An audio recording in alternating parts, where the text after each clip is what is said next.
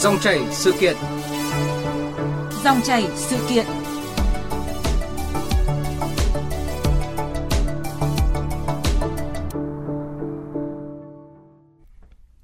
Thưa quý vị thính giả, chương trình Mục tiêu Quốc gia giảm nghèo bền vững giai đoạn 2016-2020 trên cả nước đặt mục tiêu giảm tỷ lệ hộ nghèo bình quân từ 1 đến 1,5% một năm trở lên.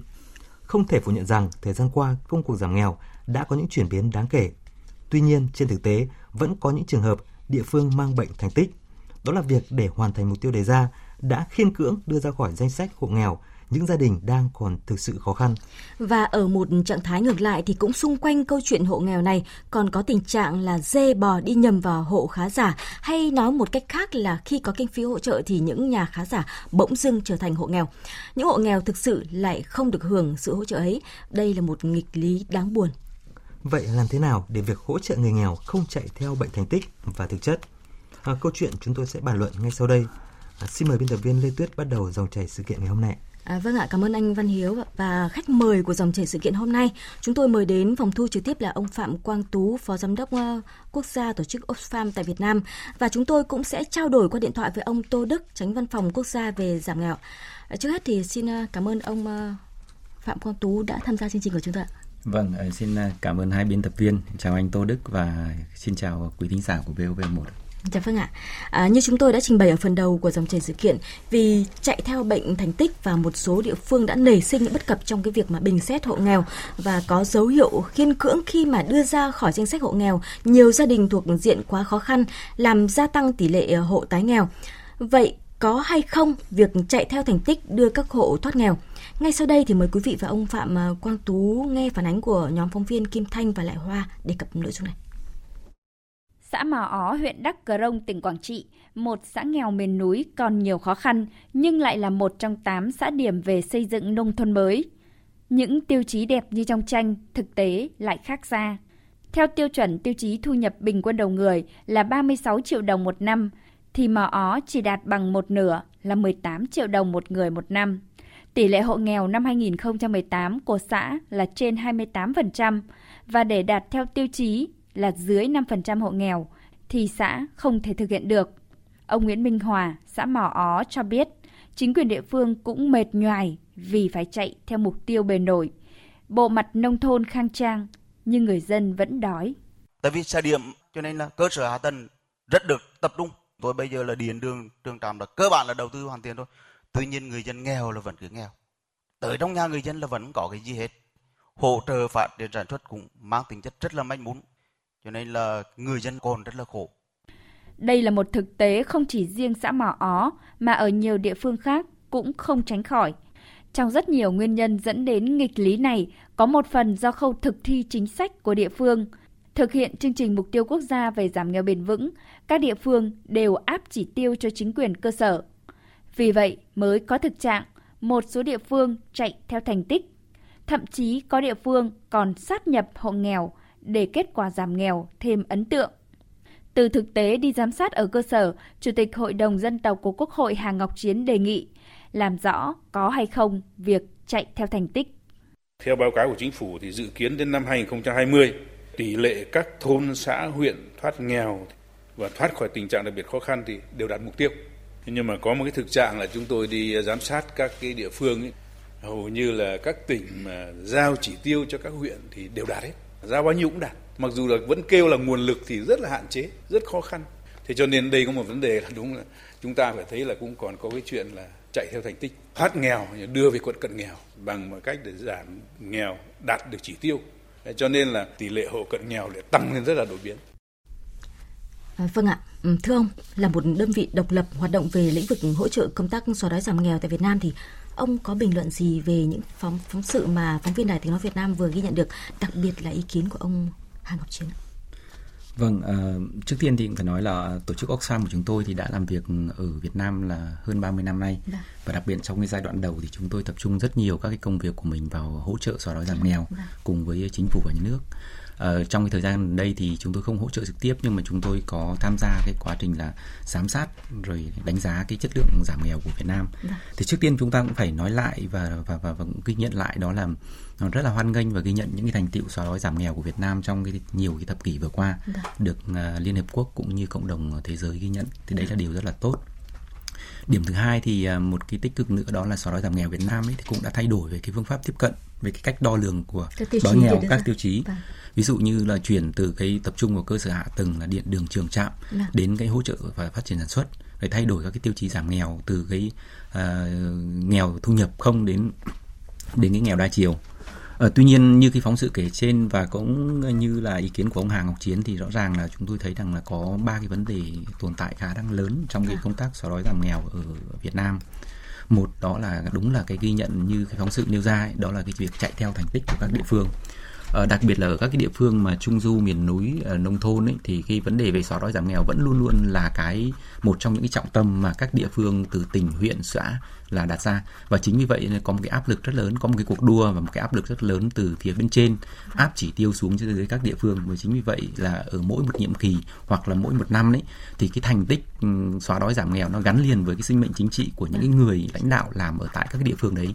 Chính vì thế cho nên là có một cái sức ép và đôi lúc là có những cái cuộc chạy đua và và và và tạo ra những cái thành tựu về giảm nghèo nhưng nó chưa thực chất thì cái đấy là cái đầu tiên là, là tôi ghi nhận là là ở các địa phương là có vấn đề thứ hai nữa là xóa đói giảm nghèo ở Việt Nam nó chưa bền vững chưa thực sự bền vững chúng ta hỗ uh, tức là cái bản chất của cái xóa đói giảm nghèo nó phải là từ cái năng lực của người dân vâng. uh, chứ không phải là cái tự hỗ trợ từ bên ngoài vâng. trong khi thì trong cái thời gian vừa qua thì chúng ta tập trung nhiều vào cái hỗ trợ bên ngoài đặc biệt là cái đầu tư của nhà nước và các cái tổ chức từ bên ngoài để để để, để tạo ra một cái bộ mặt mới của nông thôn của miền núi uh, điện đường trường trạm cái đó cũng là quan trọng nhưng tôi cho rằng đó là cái bước thứ hai bước thứ yếu vâng. trong khi chúng ta lại đặt cái nó lại đấy lên là đầu tiên. đây là lên đầu tiên và à. chính vì vậy cho nên là nhìn thì có vẻ hào nhoáng ngay à. từ ban đầu nhưng mà về càng sau ấy thì nó lại nó lại nó lại tụt dần vâng. và... đó chính là cái câu chuyện con cá và chiếc cần cầu đúng không ạ đúng rồi ạ vâng. vâng quan trọng nhất đó là phải tạo được một cái năng lực cho người dân để người ta tự có thể là phát triển sản xuất và tự tự ổn định cuộc sống của họ rồi cùng với hỗ trợ nhà nước mới được. Đã. Dạ.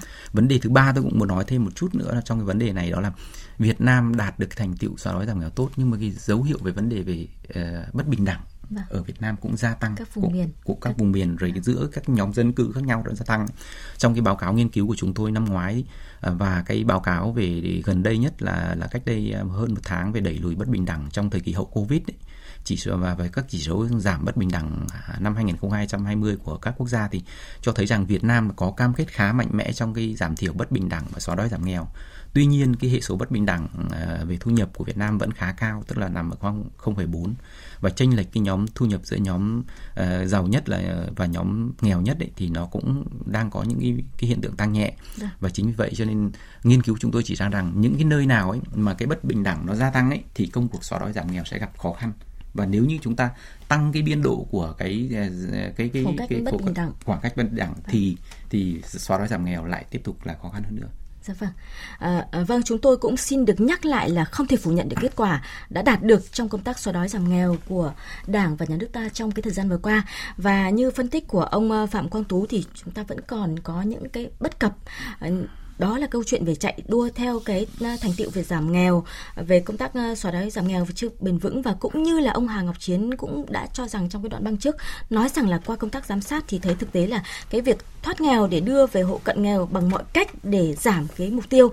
Cho nên là cái tỷ lệ của hộ cận nghèo lại tăng lên đột biến. Và như ông à, Tú cũng vừa phân tích, đó là cái sự khoảng cách giữa các ờ, đối tượng sẽ bị giãn ra và gia tăng rất là nhiều. Vậy thì thưa ông là cái hệ lụy của việc chạy theo bệnh thành tích này sẽ như thế nào?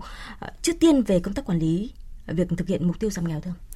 Ờ, đầu tiên là cái hệ lụy đầu tiên ấy là cái giảm nghèo nó không thực chất nó không bền vững. Vâng. cho nên là nó chỉ đạt được một cái thời gian ban đầu khi mà chúng ta mong muốn thôi nhưng mà về lâu về dài ấy, thì nó lại quay trở lại cái đói nghèo Vâng. và thậm chí là cái đói nghèo đằng sau nó còn nó còn vất vả nó còn khó khăn hơn bởi vì một bộ phận lớn của dân cư khác ấy thì họ đã chạy họ đã đi trước rồi thì cái bộ phận nghèo họ mà tụt lại phía sau thì cái khoảng cách nó nó càng rộng ra thì quá trình của họ để đuổi kịp với những cái những cái ờ, những cái nhóm ở đằng trước mà như cái mục tiêu của chúng ta là không bị không ai bị bỏ lại phía sau ấy vâng. là nó sẽ rất khó khăn nhưng mà cái điểm thứ hai là cái điểm cũng rất là quan trọng đặc biệt đối với quản lý này khi mà chúng ta bóp méo cái kết quả của xóa đói giảm nghèo ấy, thì tự dưng là chúng ta cảm thấy thỏa mãn với cả cái thành tích của chúng ta vì thế cho nên trong cái định hướng cũng như chính sách là chúng ta đôi lúc chúng ta sẽ không ưu tiên chúng ta lơ là nó vâng. và chính cái không ưu tiên mà lơ là nó trong khi thực chất cái đói nghèo nó vẫn còn đấy thì chúng ta có thể bị chạch hướng vâng. bị chạch hướng trong cái quá trình mà mà điều tiết điều tiết các cái chính sách rồi các cái chương trình hỗ trợ phát triển kinh tế xã hội trong đó có các cái chương trình xóa đói giảm nghèo Vâng ạ, à, như chúng tôi cũng đã nói ở phần đầu của dòng chảy sự kiện thì ở một trạng thái khác cũng xung quanh câu chuyện hộ nghèo này thì có tình trạng là dê bò đi nhầm vào hộ khá giả hay nói một cách khác là khi có kinh phí hỗ trợ thì những nhà khá giả bỗng dưng trở thành hộ nghèo. Và rõ ràng là cái việc bày bầu chọn hay là bình xét trên cơ sở tiêu chí hộ nghèo ở các địa phương đang có vấn đề. À, có việc là xin cho hộ nghèo của một bộ phận ờ, cán bộ lãnh đạo những người đúng ra là phải ờ, cầm cân và nảy mực ờ, liêm chính thì lại làm điều ngược lại và câu chuyện này thì đã có tại Thanh Hóa, Quảng Bình hay là nhiều địa phương khác và những cán bộ này thì cũng đã bị kỷ luật. Vậy thì ông có cắt nghĩa thế nào về cái câu chuyện này ạ? Trong câu chuyện về tiêu chí? Thực ra thì cái câu chuyện này nó xảy ra nó không chỉ là riêng ở thanh hóa khá là nhiều các địa phương trong những thời gian qua vâng. đầu tiên thì chúng tôi nhận thấy rằng là là là cái lòng tham của con người ta nó nó nó thực sự là là là lớn và và và cái sự cái tính vô liêm sỉ trong cái việc là là tiếp cận với cái nguồn lực xã hội. Chúng ta không phải không chỉ ở trong cái xóa đói giảm nghèo đâu trong cái hộ nghèo đâu mà chúng ta kể cả ngay cả cứu trợ. Ờ, trước phần trước thì chúng ta vừa nghe thấy rằng là thiên tai ở miền Trung và hiện nay có cứu trợ. Cứu trợ từ trước đến nay cũng vậy.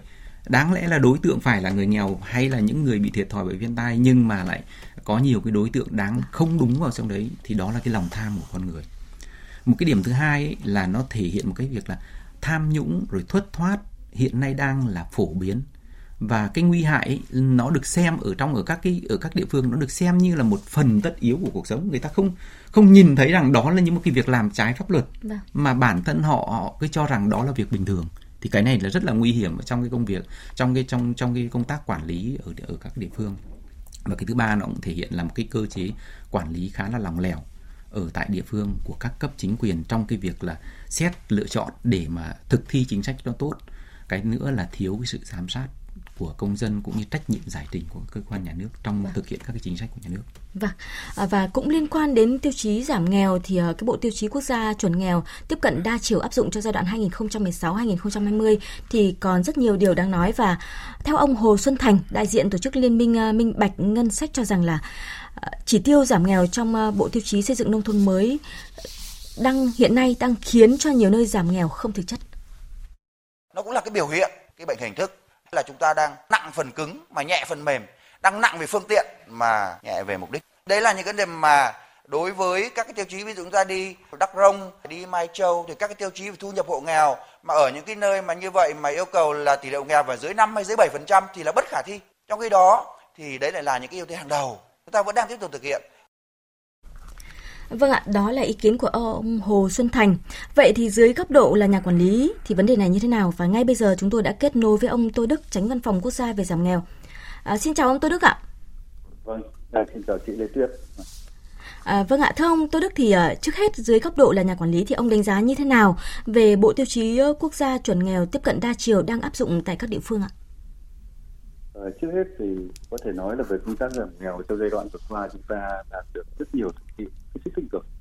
Và chúng ta cũng đã lần đầu tiên là chuyển từ cái nghèo thu nhập đơn chiều sang nghèo đa chiều. tiếp cận đa chiều. À. đây là một cái sự tiến bộ không chỉ ở Việt Nam mà với nhiều quốc gia trên thế giới.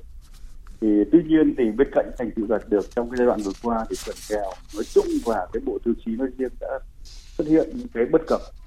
Và chúng ta cần phải đánh giá vâng. một cách thẳng thắn để có thể là tiếp tục sửa đổi hoàn thiện trong giai đoạn tới. Cụ thể thứ nhất là một số cái chỉ số đo lường tiếp cận nghèo đa chiều thì nó chưa được cụ thể. Khó đo lường khó xác định. Đấy ví dụ như là cái chỉ số tiếp cận về dịch vụ y tế trình độ giáo dục của người lớn tình trạng đi học của trẻ em nguồn nước sinh hoạt vân vân. Thứ hai nữa là cái thực tiễn về chuẩn nghèo cũng đã nảy sinh vấn đề mà chúng ta nhận ra là chưa chưa chưa đo lường chưa nhận diện. Ví dụ như cái chiều thiếu hụt về dịch vụ việc làm. Vâng. đây là một trong những cái tiêu chí hết sức quan trọng để phản ánh cái chiều về thu nhập và cái điều kiện bảo đảm bảo ổn định cuộc sống cho người dân.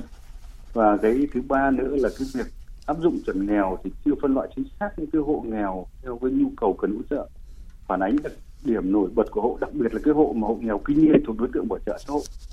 Và cái thứ tư nữa là cái chuẩn nghèo chúng ta hiện nay là rất là lạc hậu hiện nay chuẩn nghèo chúng ta là khu vực nông thôn là 700 nghìn đồng trên người trên tháng. Vâng. thành thị là 900 nghìn đồng trên người trên tháng. Đây là cái mức mà bằng 70 phần trăm chuẩn mức sống tối thiểu tại thời điểm năm 2015 Đấy, thì tôi cho rằng là chúng ta cái, cái chuẩn nghèo nói chung và cái bộ tiêu chí nói riêng nó cũng đang tồn tại nhiều bất cập. Chúng ta cần phải xử lý Vâng ạ. Như vậy là dưới góc độ quản lý thì cũng đã phát hiện ra những cái bất cập mà khi mà thực hiện cái ờ, bộ tiêu chí quốc gia này uh, trên thực tế. Và thưa ông thì trong bối cảnh hiện nay thì khi mà tác động của dịch bệnh Covid-19 đã ảnh hưởng trực tiếp đến nhiều người dân thì theo ông thì chúng ta có cần đánh giá và thay đổi lại bộ tiêu chí cho phù hợp với tình hình thực tế không ạ?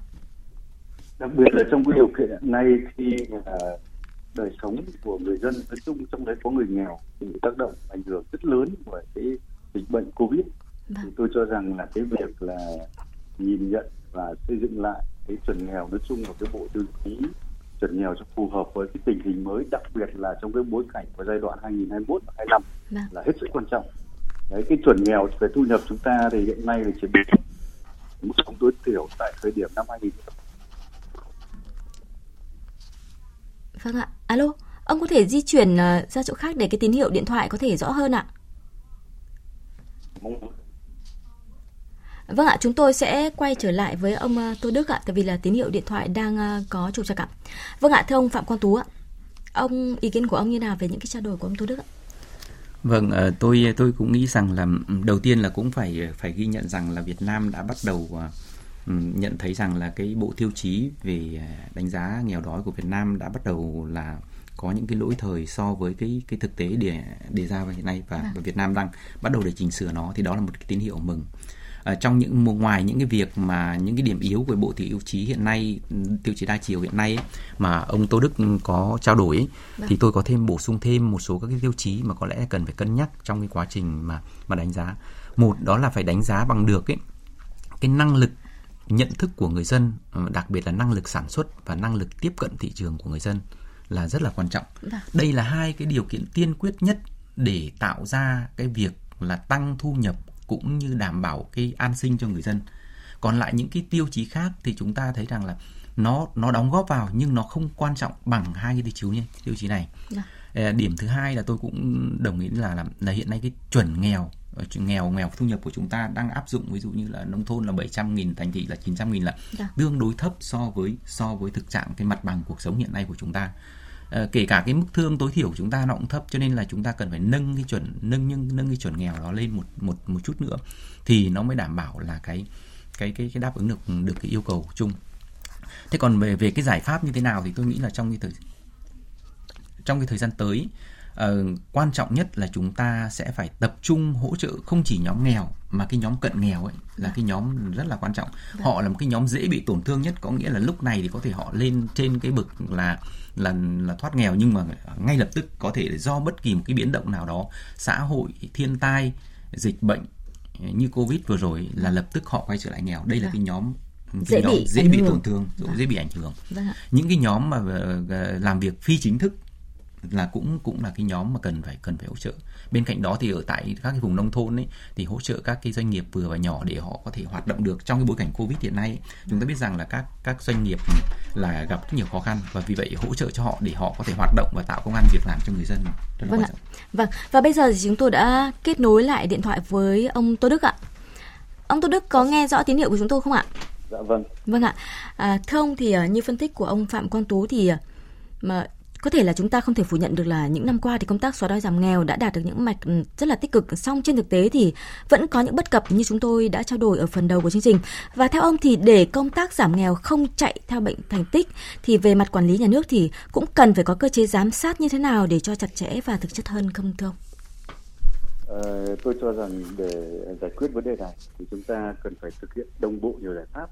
Vâng. Nhưng trong đấy là tôi cho rằng là một trong giải pháp rất trọng tâm mà chúng ta cần phải bàn kỹ hơn đó là cái giải pháp về hoàn thiện quy trình giả soát và xác định hộ nghèo dạ. cái bộ tiêu chí để xác định hộ nghèo thì trong cái giai đoạn tới khi mà chúng ta có cái chuẩn nghèo mới thì chúng ta sẽ phải xác định lại cái tiêu chí tiêu chuẩn để xác định hộ nghèo hộ cận nghèo một cách rõ ràng cụ thể hơn theo cái chuẩn mới vâng.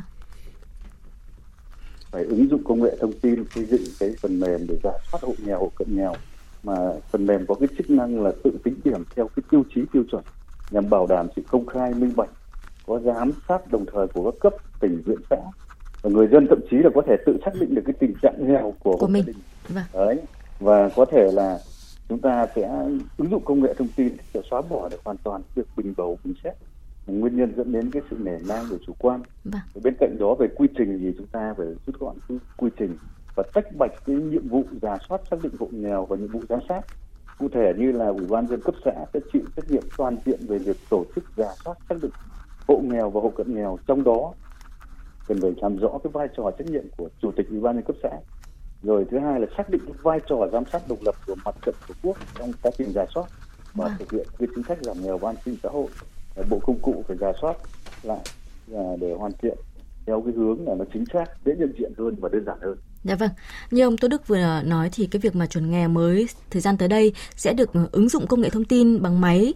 Ờ, đó là một cái công cụ mà rất là minh bạch và công bạch, uh, minh bạch và công khai để mà uh, người dân cũng được có thể soi chiếu về những cái chỉ tiêu, những tiêu chí đấy để mà tự mình cũng đã hình dung và đã biết được là mình đang ở mức nào cận nghèo hay là nghèo và uh, bên cạnh đó thì cũng cần phải có các địa phương trong cái việc mà các tổ chức giám sát và bây giờ ạ, chúng tôi đã kết nối được một ý kiến của thính giả. Alo ạ, xin chào thính giả. Alo, Vâng ạ, à, xin mời thính giả tắt đài và có thể đặt à, câu hỏi cho ừ, khách mời của chúng tôi ạ. dạ vâng, em có một câu hỏi là em số hộ nghèo nằm trong 2016 đến 2019 thì Vâng. em thoát nghèo.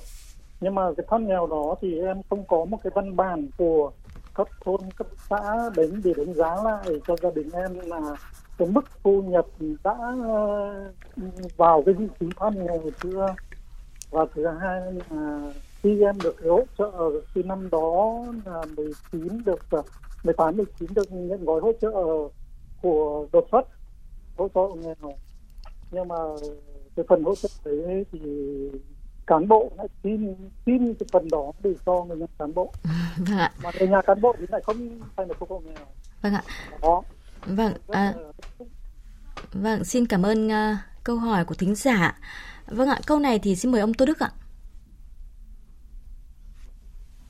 tôi thì cái thông tin thì chưa được đầy đủ lắm nhưng mà nó có mấy cái nguyên tắc như này xin trao đổi lại với thính giả cái thứ nhất là về nguyên tắc thì hàng năm là cái việc giả soát cái hộ nghèo hộ cận nghèo và cái hộ thoát nghèo thoát cận nghèo là được uh, diễn ra định kỳ hàng năm là từ mùng 1 tháng 9 đến 31 tháng 12 Vâng. và cái việc này là trách nhiệm của ủy ban dân cấp xã là tổ chức thực hiện cái nhiệm vụ này. Cái thứ hai là đối với những cái trường hợp mà được nhận cái sự à, cái, cái gói hỗ trợ từ từ từ từ đột xuất do bị ảnh hưởng bởi covid thì cũng là đối áp dụng đối với những cái hộ nghèo và hộ cận nghèo có trong danh sách. Đấy tại cái thời điểm mà mà trước ờ, cái thời điểm 31 tháng 12 2019 cái, cái hộ nghèo được giả soát cuối năm 2019 và do ủy ban dân cấp xã là lập đấy, dựa trên cái danh sách về hộ nghèo cho nên là cái thẩm quyền giải quyết cái này thì đề nghị là uh, người dân là có thể liên hệ trực tiếp với ủy ban dân cấp xã để xem xét giải quyết cái trường hợp của Vâng, của thính giả vừa rồi ạ. Vâng, xin cảm ơn uh, ông uh, Tô Đức ạ đã có câu trả lời cho thính giả. Uh, và thưa ông uh, Phạm Quang Tú ạ, một câu rất là ngắn gọn thôi. Dưới góc nhìn của cơ quan độc lập thì theo ông làm thế nào để các địa phương không bị cuốn theo câu chuyện thành tích? Ờ, tôi đồng ý với một cái ờ, giải pháp mà mà mà anh Tô Đức còn nêu ra. Đầu tiên đó là phải xác định lại cái bộ tiêu chí đánh giá hộ nghèo rất là rõ ràng. Vâng. Và cái bộ tiêu chí này nó không chỉ là cơ quan và chính quyền địa phương người ta biết được, người ta có thể đánh giá được mà ngay cả người dân người ta cũng có thể đánh giá được. Bởi khi bởi vì khi người dân người ta nắm được và người ta có thể đánh giá và người ta có thể giám sát thì như vậy thì công tác giám sát nó hai chiều giám sát nhà nước quản lý nhà nước giám sát các tổ chức đoàn thể chính trị xã hội và giám sát người dân thì lúc đó cái cái cái việc mà lựa chọn ra các cái hộ nghèo để mà thực sự cần phải sự hỗ trợ hay là như trường hợp mà cái vị thính giả kia vừa mới trao đổi nó không nó Vâng. không xảy ra Có Đấy sự là- trao đổi bằng miệng vâng về cái thỏa thuận. có, có những cái thỏa thuận và đấy. Cái nữa đó là các cái giải pháp trong cái hoạt động về xóa đói giảm nghèo và cũng như nông thôn mới thì phải được đề xuất và xây dựng từ người dân. Vâng. từ người dân sau đó thống nhất cùng với chính quyền và cùng đưa ra một cái kế hoạch hành động. Thì như thế nó mới bền vững. Còn nếu chúng chúng ta mà áp đặt từ bên trên xuống thì nhiều lúc là chúng tôi thấy rằng là trong nhiều các chương trình là xóa đói giảm nghèo hoặc nông thôn mới khi chúng tôi đi đi đi kiểm tra hoặc là đi, đi nghiên cứu ở dưới thì nó không phù hợp với với với với cái thực trạng của các địa phương và cái nhu cầu của người dân Vâng ạ, vâng. Và xin à, trân trọng cảm ơn hai ông về cuộc trao đổi ạ. Thưa quý vị và các bạn, thực hiện chương trình mục tiêu à, mục tiêu quốc gia giảm nghèo bền vững à, có thể thấy là điều kiện cơ sở hạ tầng kinh tế xã hội của địa bàn nghèo, nhất là khu vực nông thôn miền núi, à, vùng đồng bào dân tộc thì đã có sự thay đổi rõ rệt. À, thu nhập, đời sống vật chất và tinh thần của người nghèo thì được cải thiện, từng bước tiệm cận chuẩn mức sống tối thiểu. À, mặc dù vậy thì qua thực tế triển khai thì các cơ quan chức năng cũng cần xem xét lại bộ tiêu chí giảm nghèo ở trong đó thì có nhiều đối tượng thực chất có phải là hộ nghèo hay không, hay thực tế là đối tượng yếu thế cần được bảo trợ xã hội để đảm bảo thực hiện chủ trương của Đảng và Nhà nước đi vào thực chất và hiệu quả, ờ, trên tinh thần là không ai bị bỏ lại phía sau. Ờ, quý vị và các bạn vừa nghe cuộc trao đổi của biên tập viên Lê Tuyết với ông Phạm Quang Tú, Phó Giám đốc Quốc gia Tổ chức Oxfam tại Việt Nam và ông Tô Đức, Tránh Văn phòng Quốc gia về giảm nghèo.